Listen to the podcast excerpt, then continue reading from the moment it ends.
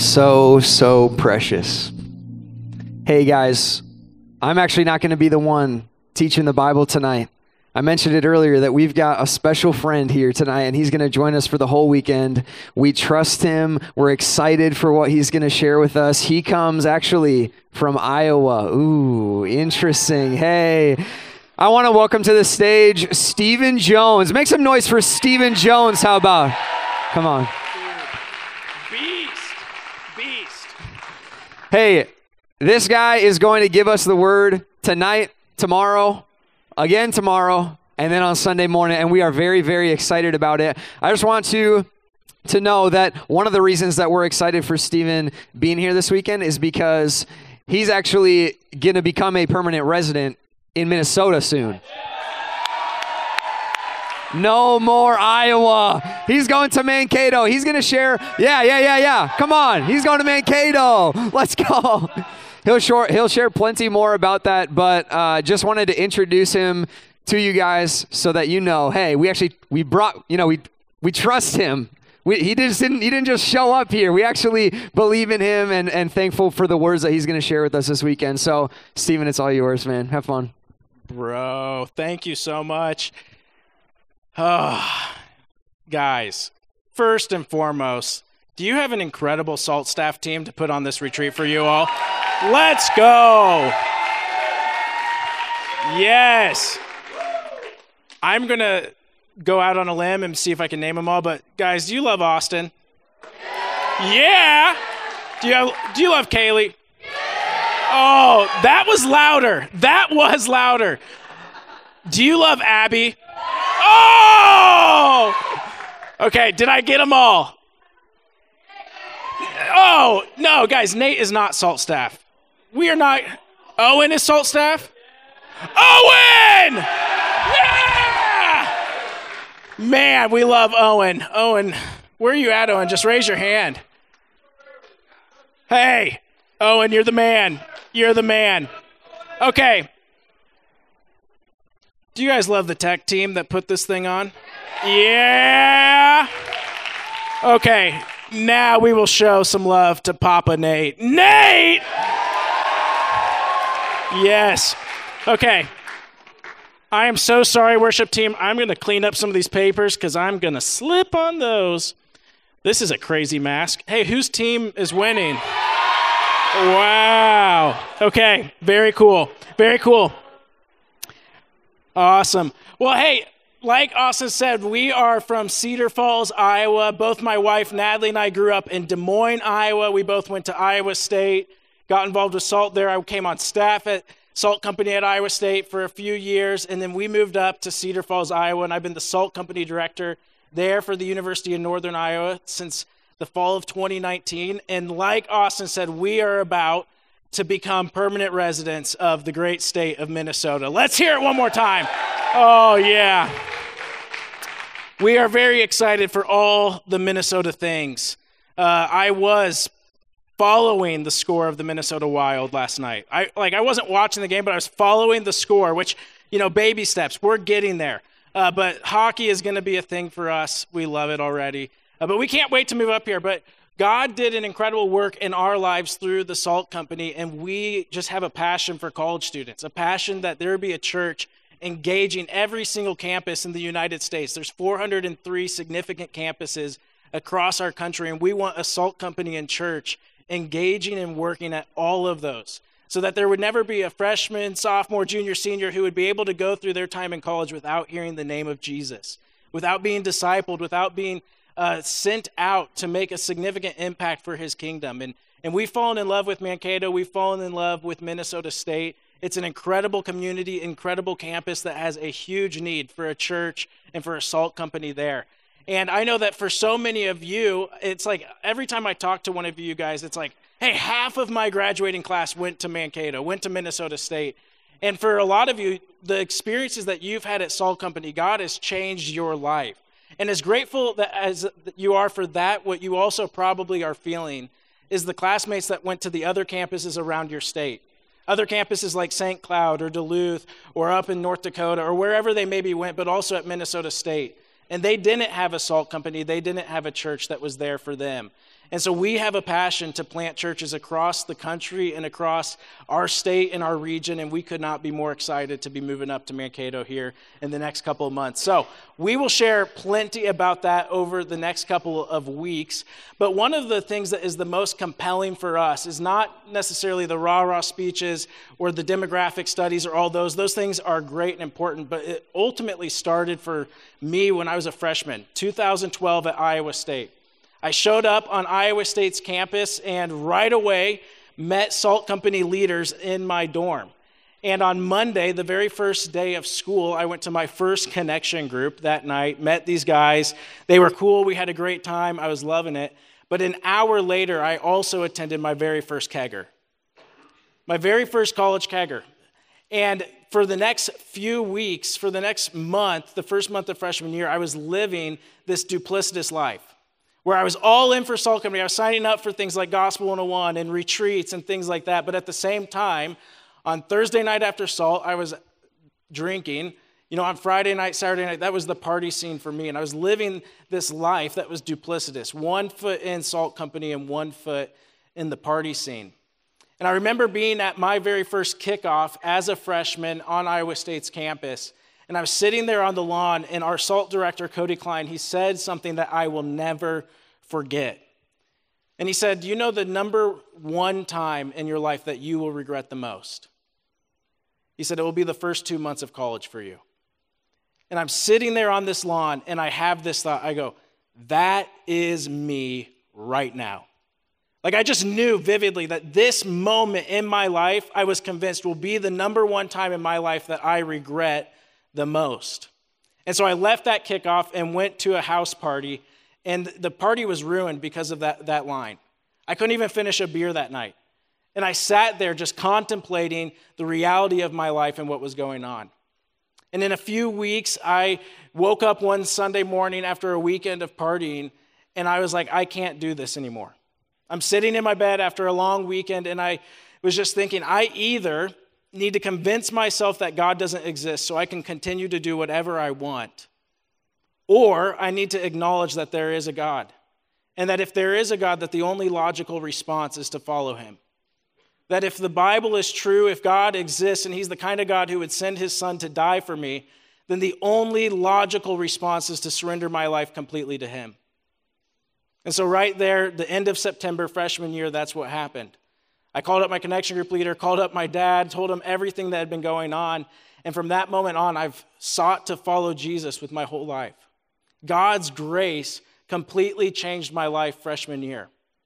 And so, my wife Natalie and I, we can't help but think of the thousands of freshmen that right now, after the first two months of college, are sitting in a dorm at Minnesota State tired of the party scene, tired of living for themselves, but they don't have a church and they don't have a ministry that's there for them. We can't help but think about the freshmen across our nation that are in that exact same situation. And it's been our absolute privilege and joy to get to work with college students for the last decade because our story was changed while we were in college. Because there was a ministry there to engage us with the gospel. And what I want to show you this weekend is that that same grace that changed our life can change your life. This weekend, I'm not going to do a bunch of rah rah speeches or twist your arm about going on church plants, things like that. What I want to do and what I'm convinced of is if I show you the grace of God, that it will change your life and it will change you to be the sort of person who follows Jesus. That, that the most compelling thing that we could look at this weekend is God's grace and get a greater glimpse of his life changing, eternity changing grace through Jesus. So, to do that, I want to be in the book of Genesis. We're going to look at the story of a man named Joseph. So, if you've got a Bible, you can go ahead and turn there. Thankfully, Genesis is the very first book of your Bible, so it's crazy easy to find. You're welcome. But here's something that we do a lot with characters in the Bible. Sometimes we sugarcoat their stories. Maybe you grew up in church and you heard kind of the children's version story of their life, and we kind of have this larger than life view of these characters. And we think, man, these are like the heroes of the faith. And, and they are heroes, but we overlook some of the darker aspects of their story. And what we're going to see this weekend is that God displays his grace through brokenness. That Joseph, even though he had some high moments in his life, it's actually a story of profound brokenness. That he was a man who knew intense pain he knew sin. He had committed sin. He had been sinned against. His story is a story of brokenness. And it's exactly through this story of brokenness that we are going to get a glimpse of God's grace. And that's a comfort for a lot of us. You know, that we're not just going to have this sugar coated, rose colored lens view of this Bible character named Joseph, but actually we're going to see his brokenness. And it's a comfort for a couple of reasons. For some of you, you are sitting in this room right now and you are literally wondering, how did I get here? Like, I have no business being in this room. Maybe you've never grew up in church and you're just like, man, I don't belong here. And you're looking around the room and it's very easy for you to begin seeing people with Bibles and you're thinking, man, I have no business being in this room. If anyone knew what I did last weekend, they wouldn't have let me come to this retreat. Joseph's story is going to show you that God associates with broken people. But then there's some other people in this room, and maybe you grew up in church. Maybe you know the Bible stories. Maybe you followed Jesus for a while. But subtly over time, you've begun to unconsciously believe that in order for you to maintain your place in this room, you have to be perfect. You have to perform. You can't let people see the insecurities and burdens that you're secretly carrying. For all of us, we're walking into this room with baggage. We're walking into this room with burden. We're walking into this room with sins that we just can't get past. But what we're going to see in the life of Joseph this weekend is a glimpse of God's grace. That Jesus is actually offering you an invitation into his family. That his grace is powerful enough to restore and heal our brokenness. So, we're going to see four areas of brokenness this weekend that God's grace is greater and can restore. The first one is going to be family brokenness. The family brokenness and burdens that we carry into this room. How can God's grace restore those burdens? So, Joseph, he comes from a broken family. This isn't, like I said, a sugar coated family story. And so, we're introduced to the man Joseph in Genesis 37. Here's how he's introduced to us says Jacob lived in the land where his father had stayed, the land of Canaan. These are the family records of Jacob. At 17 years of age, Joseph tended sheep with his brothers. The young man was working with the sons of Bilhah and Zilpah, his father's wives, and he brought a bad report about them to their father. Now, Israel loved Joseph more than his other sons because Joseph was a son born to him in his old age. And he made a robe of many colors for him. When his brothers saw that their father loved him more than all his brothers, they hated him and could not bring themselves to speak peaceably to him. So we're introduced to Joseph and his family. So this is teenage Joseph. He's 17 years old. He's, his dad is Jacob. We'll see him referred to as Jacob and Israel. God changes his name to Israel early, earlier in the book of Genesis, and this is his family. They're, they're shepherds, they're, they tend sheep, they live, they're nomadic, they live in tents. He's got 10 older brothers. He is the youngest in his family. And right away, we get a glimpse into the brokenness and fracture of this family. Right? What does it say in verse 2? It says that Joseph, 17 year old Joseph, is out tending sheep. The young man was working with the sons of Bilhah and Zilpah, his father's wives, and he brought a bad report to, of them to their father. So, teenage Joseph tattletales on his older brothers. Now, did you notice what it says? Who does it say he's working with? Right? It says he's working with the sons of Bilhah and Zilpah, his father's wives. It doesn't say he's working with his brothers, it says he's working with the sons of his father's wives. What are these? These are his stepbrothers. Joseph knows what it's like to be a stepbrother. So, what's going on here? Why does he have stepbrothers? Well, to understand that, you need to know a little bit of the family history of Jacob and Joseph. So, you don't have to turn there, but their family story begins in Genesis 12.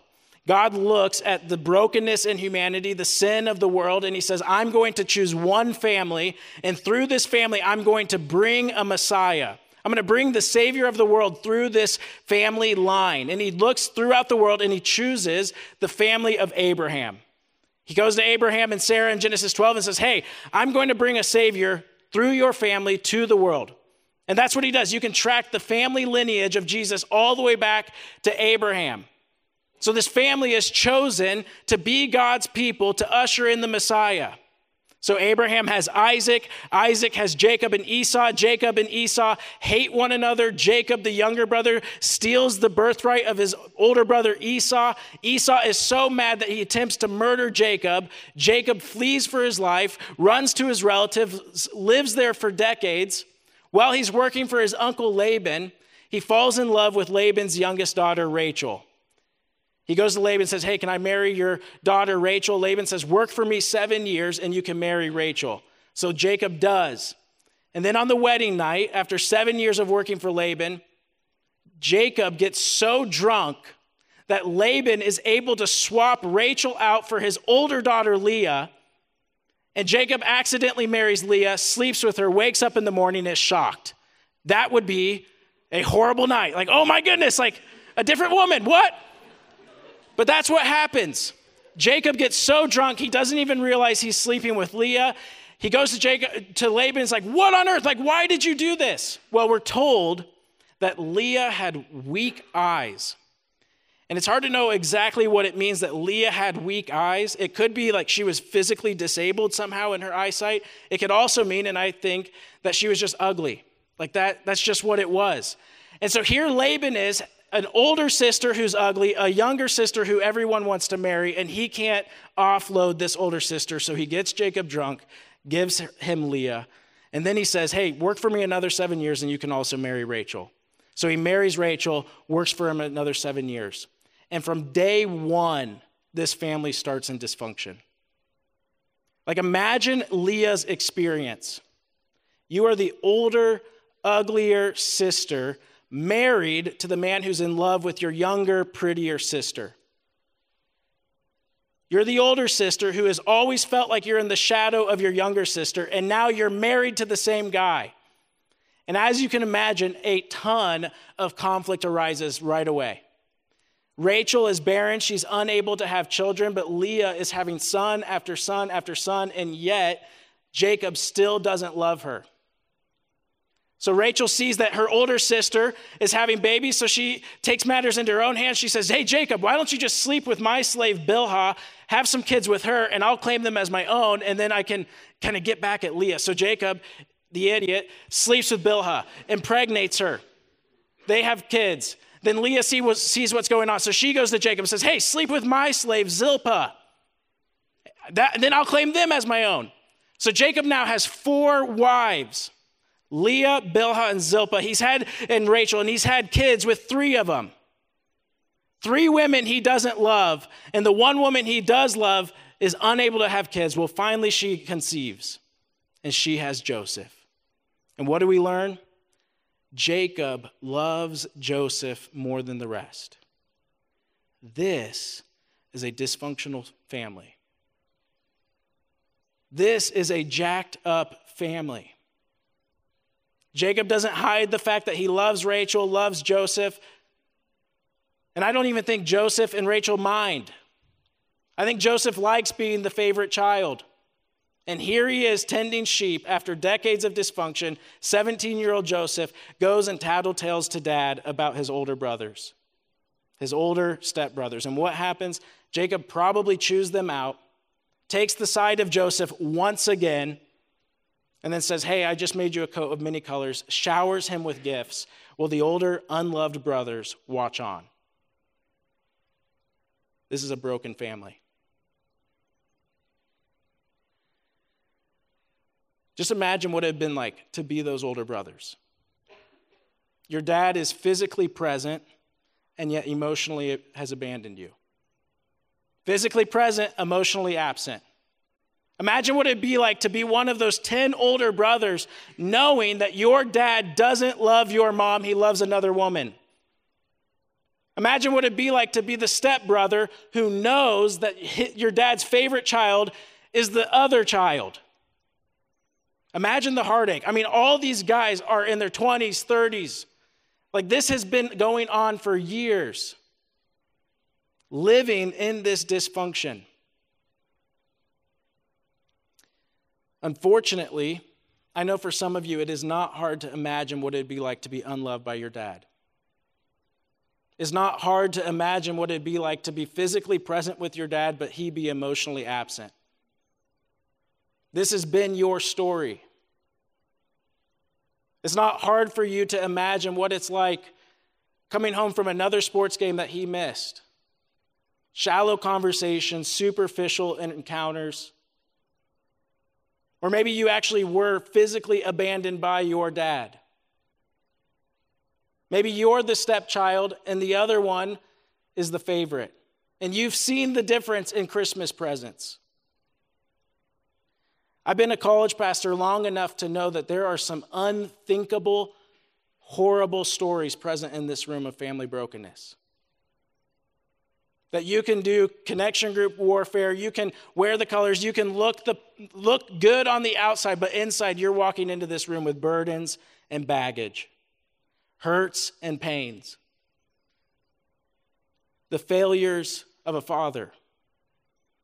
A few years ago uh, we had a student in salt company and i kind of was getting to know him. He was uh, he attended a connection group. He came to Salt regularly, and on the outside looked like the most normal college guy out there. He liked sports, was doing well in school. He had friends, was a part of Salt on a regular basis. On the outside, he looked completely normal. Well, one Thursday night, I just caught him afterwards, and we just started talking. And uh, you know, sometimes you get into a conversation with someone. It's like, man, we're just talking, like, and it's a half hour, and it's just this kind of conversations happening. I asked him, "Hey, what are you doing over Thanksgiving break?" So well, I'm going to go home back to Des Moines, see my mom. I'm like, oh, are you going to see your dad? He's like, no, probably not. I was like, okay. Well, where's your dad? He's like, well, he's in Des Moines. I was like, oh, okay. Well, why aren't you going to see him? He's like, well, I don't, I don't really see my dad. And I was like, well, how long have your parents been divorced? He's like, 12 years. And so then I asked, well, why did they get divorced? And it turns out that this college student who looked perfectly fine on the outside when he was eight years old, witnessed his dad attempt to murder his mom. And he hadn't seen his dad since he was arrested. And I was stopped in my tracks. Like, what do you do with that story?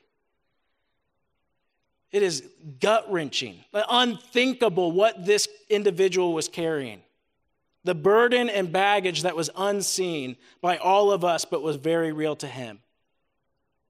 Now, the burden and baggage that you're walking into here, the family brokenness you've experienced, it might not be that, but you know what it's like to have a father who's failed you. You know what it's like to have divorced parents, caught in adultery, physically present but emotionally absent, missed sporting events, empty promises. Your dad caught in a porn addiction. You know what it's like to have a father who's failed you. What do we do with the failures of our fathers? What does Joseph and his brothers do with a dad who is showing blatant favoritism? What does that college student do with the father who attempted the unthinkable? What do you do with fathers who fail you? Well, what many of us unconsciously begin to do is we begin to project our fa- earthly father onto our heavenly father. I had a college friend uh, who actually came on the Redemption Church plant, but he confided in me one time that he's like, hey, you know what? Whenever we sing songs about God being our father, those are really hard worship songs for me. And the reason was his dad had failed him over and over again. And he had subtly begun to project the failures of his earthly father onto his heavenly father. For some of you, the biggest barrier in your relationship with God is not the proofs of the resurrection. It's not the trustworthy of the trustworthiness of the Bible. It's not being convinced of who Jesus was. Your biggest barrier in your relationship to God is the failures of your earthly father and how you're projecting them on God the Father. You see, you have a hard time trusting the promises of God because you've never been able to trust the promises of your dad. You have a hard time thinking that God is interested in somebody like you because you've never felt like your dad was interested in you. You have a hard time believing that God accepts you just as you are because you have never been able to live up to the expectations of your father. The grade reports were never enough. The sports accomplishments were never enough. You were always compared and you never met the expectations. So you think, I will never be able to meet the expectations of God the Father. So many of us, as we experience failure from our Father, we begin to project those on our Heavenly Father. Now, this sounds so obvious, but I want to say it. God is not your dad. Don't project the failures of your father on God the Father. You see, God knows the brokenness that you carry. He knows the failures that you've experienced, the pain and the baggage and the burdens that you walk into this room with. And God the Father, He sees you, He knows you, He loves you, you have significance and approval in His eyes. And he didn't just look at your situation and say, try harder or pull yourself up out of the mud. No, he said, I'm going to come for you. I'm going to be the father who sacrifices his son so that you can have healing and restoration through my grace. So God sent his son to go to the cross. And on the cross, Jesus, the Son of God, was abandoned by his father so that you could be adopted by him. Jesus knows what it's like to be abandoned by his father. And he experienced that so that you could experience grace and healing and restoration from the family brokenness that you walk into this room with. God is the perfect, loving Father that you were created to have. And when you realize the grace and restoration that you could have in Him, it will give you the resources to navigate the failures of your earthly Father. You can trust his promises are true and trustworthy. Why? Because he proved it 2,000 years ago by going to a cross.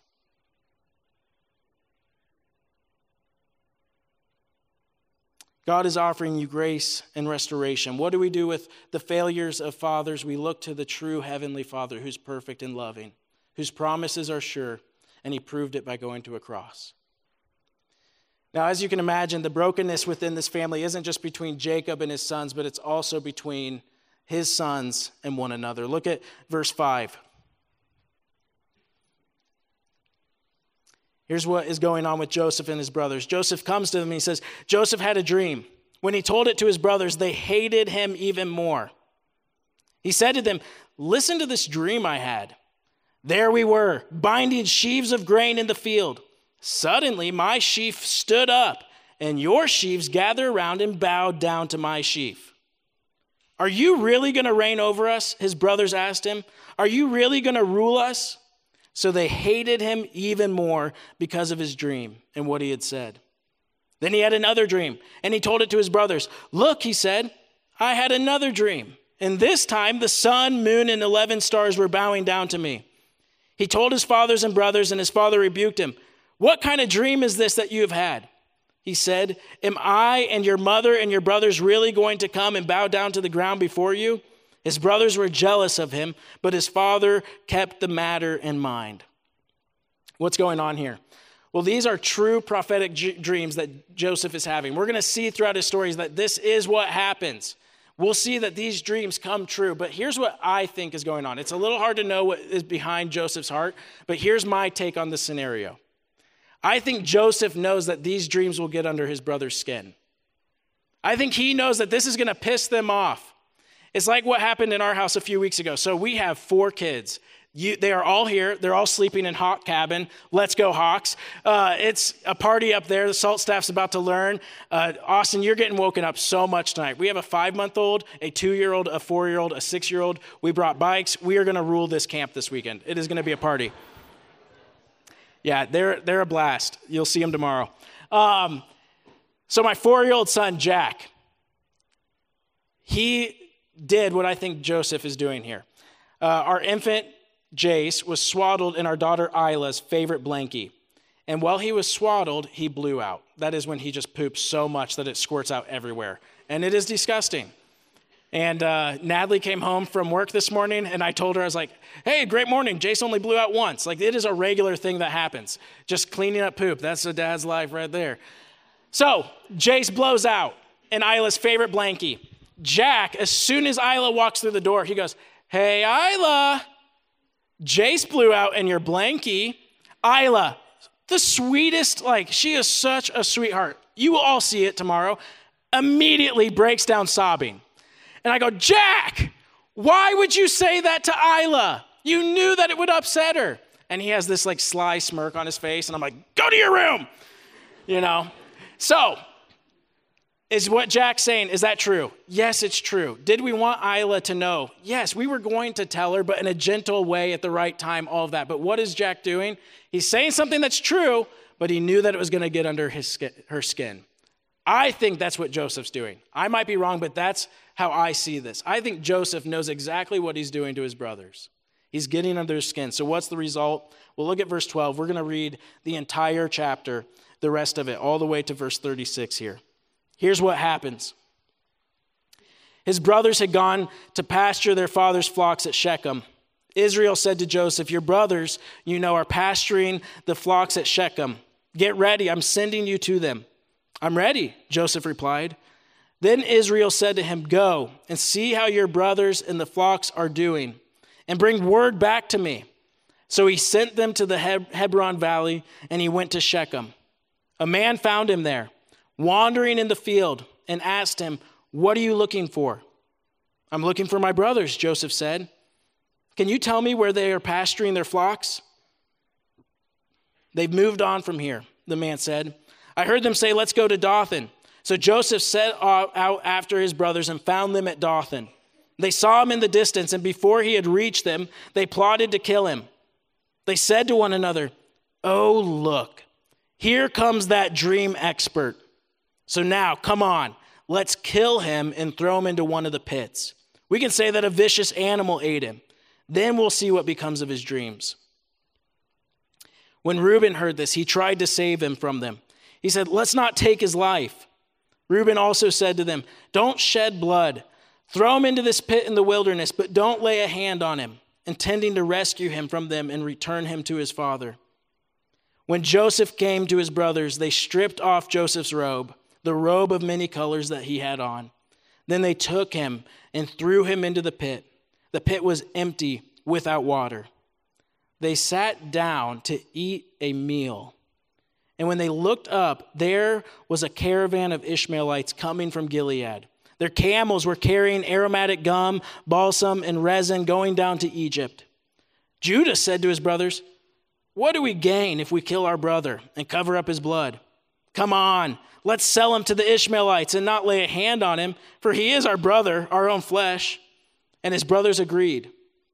When Midianite traders passed by, his brothers pulled Joseph out of the pit and sold him for 20 pieces of silver to the Ishmaelites who took Joseph to Egypt. When Reuben returned to the pit and saw that Joseph was not there, he tore his clothes. He went back to his brothers and said, The boy is gone. What am I going to do? So they took Joseph's robe, slaughtered a male goat, and dipped the robe in its blood. They sent the robe of many colors to their father and said, We found this. Examine it. Is it your son's robe or not? His father recognized it. It is my son's robe, he said. A vicious animal has devoured him. Joseph has been torn to pieces. Then Jacob tore his clothes, put on sackcloth around his waist, and mourned for his son many days. All his sons and daughters tried to comfort him, but he refused to be comforted. No, he said, I will go down to Sheol to my son, mourning. And his father wept for him. Meanwhile, the Midianites sold Joseph in Egypt to Potiphar, an officer of Pharaoh and the captain of the guards.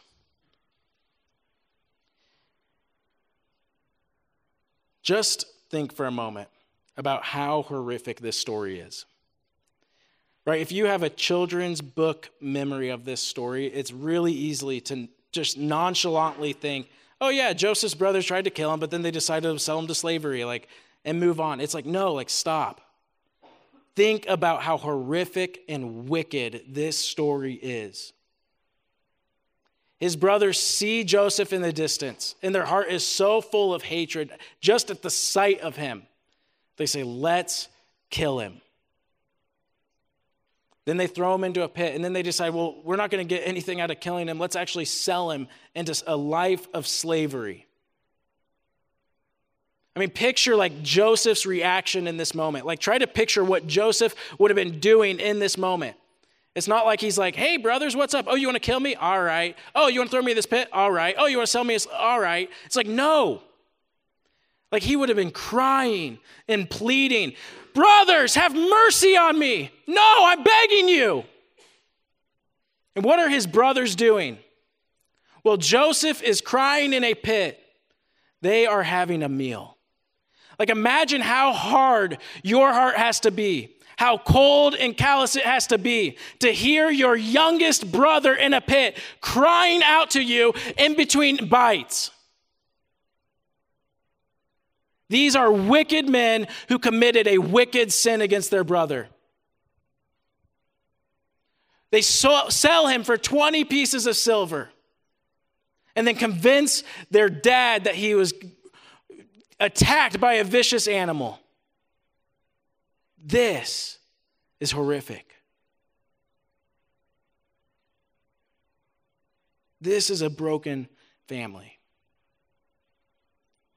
And at this point in the story, I think all of us are starting to wonder the same thing. How could this be the family that God chose? How could this murderous rivalries, gloating, backstabbing family be the family that is going to usher in the Savior of the world. Right? Like what, would, like, what was the family that you'd expect Jesus to come from? Well, he's the perfect Son of God, probably a really great family, but this is the family. A family with rivalries, rivalries between wives, a family with a drunkard for a dad, a family with murderous brothers who want to kill the youngest, a family with a prideful Joseph gloating in his robe of many colors. Like, this is the family. Why would God choose this family? The reason is that so you and I would know that to qualify for the family of God, it's not based on who you are or where you've come from, but it's based on His grace. God chose this family to display his grace so that you would know that God associates with the broken. So that you would know that Jesus has room for people coming from broken families because he came from a broken family. So that you would know that whatever baggage, burdens, and brokenness you carried into this room, his grace is greater. His grace can redeem any family situation. His grace can restore any wounds that you walk into this room with. This is why He chooses this family, so that they would be a display of His grace. So that we would never wonder, am I the sort of person that God would have in His family? Am I the sort of person that can belong to the family of God?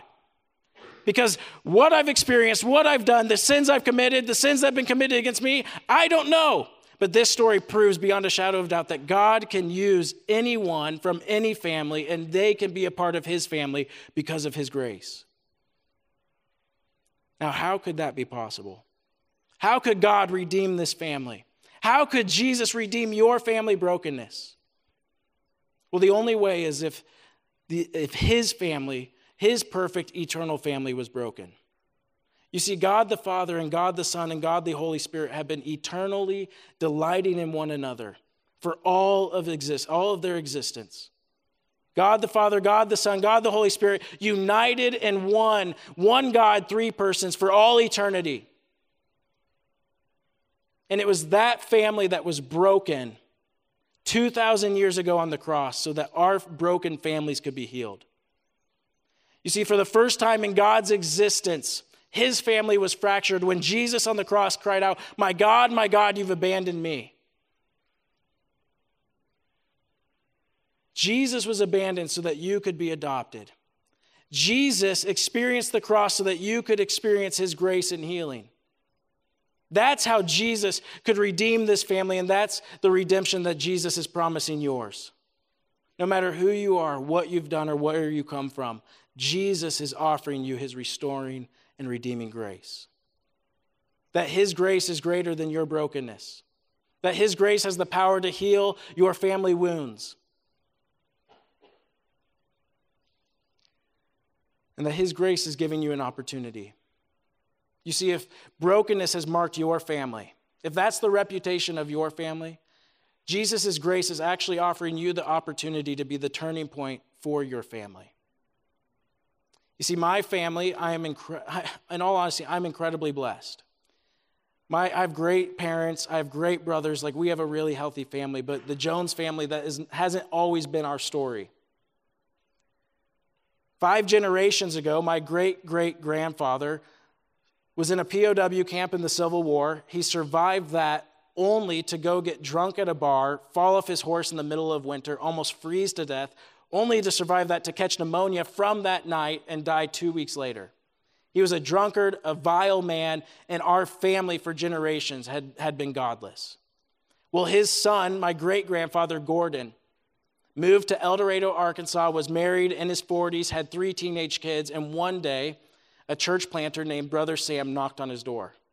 Brother Sam moved on to Marable Hill Road 74 years ago and knocked on Gordon Jones's door and began meeting with Gordon and Lois in a Bible study weekly. And over the course of weeks, Brother Sam led Gordon to Christ. And then our entire family followed. My grandfather, Delmas Jones, put his faith in Christ as a teenager.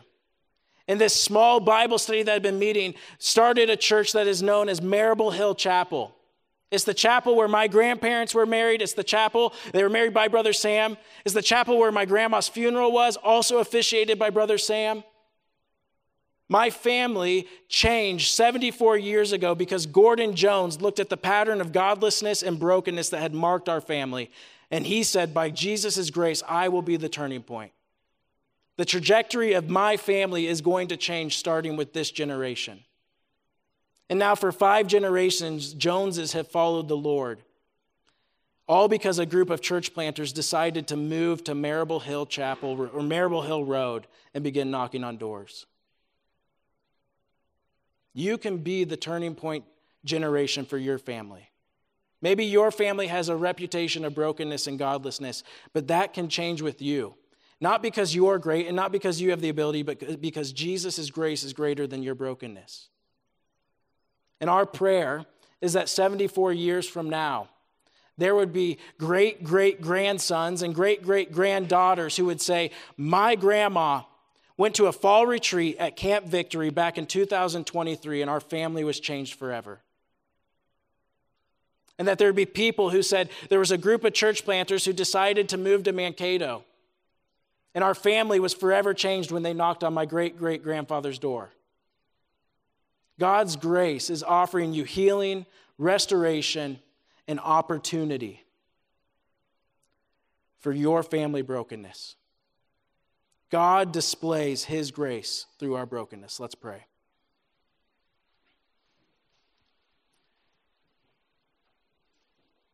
God, I can only imagine the burdens and baggage that we are wrestling with right now as we have meditated on this story and seen this glimpse of a family that was fractured and dysfunctional. But God, would we see the hope that is in you for our dysfunctional and fractured families? Would we see the healing that is in your hands for the wounds that we have received from our family? God, would we see the forgiveness that we are offered for the wounds that we have caused within our families? Would we see a picture of grace in the family of Joseph? That though they were fractured and broken and jacked up, you chose to use them to display your grace. God, would we allow your grace to be displayed in our lives? God, would we come to you knowing that you can handle our brokenness, our pain, our sin? And God, would we receive grace and healing in your arms? God, thank you for Christ. That he went to the cross, that he was abandoned by you so that we could be adopted, that he experienced the pain of sin so that we could be healed from it, and that he took on the wounds of our brokenness so that we could have the hope of healing. Lord, would you use us to be the turning point of generations to come as we experience your grace and are overwhelmed by it? Amen.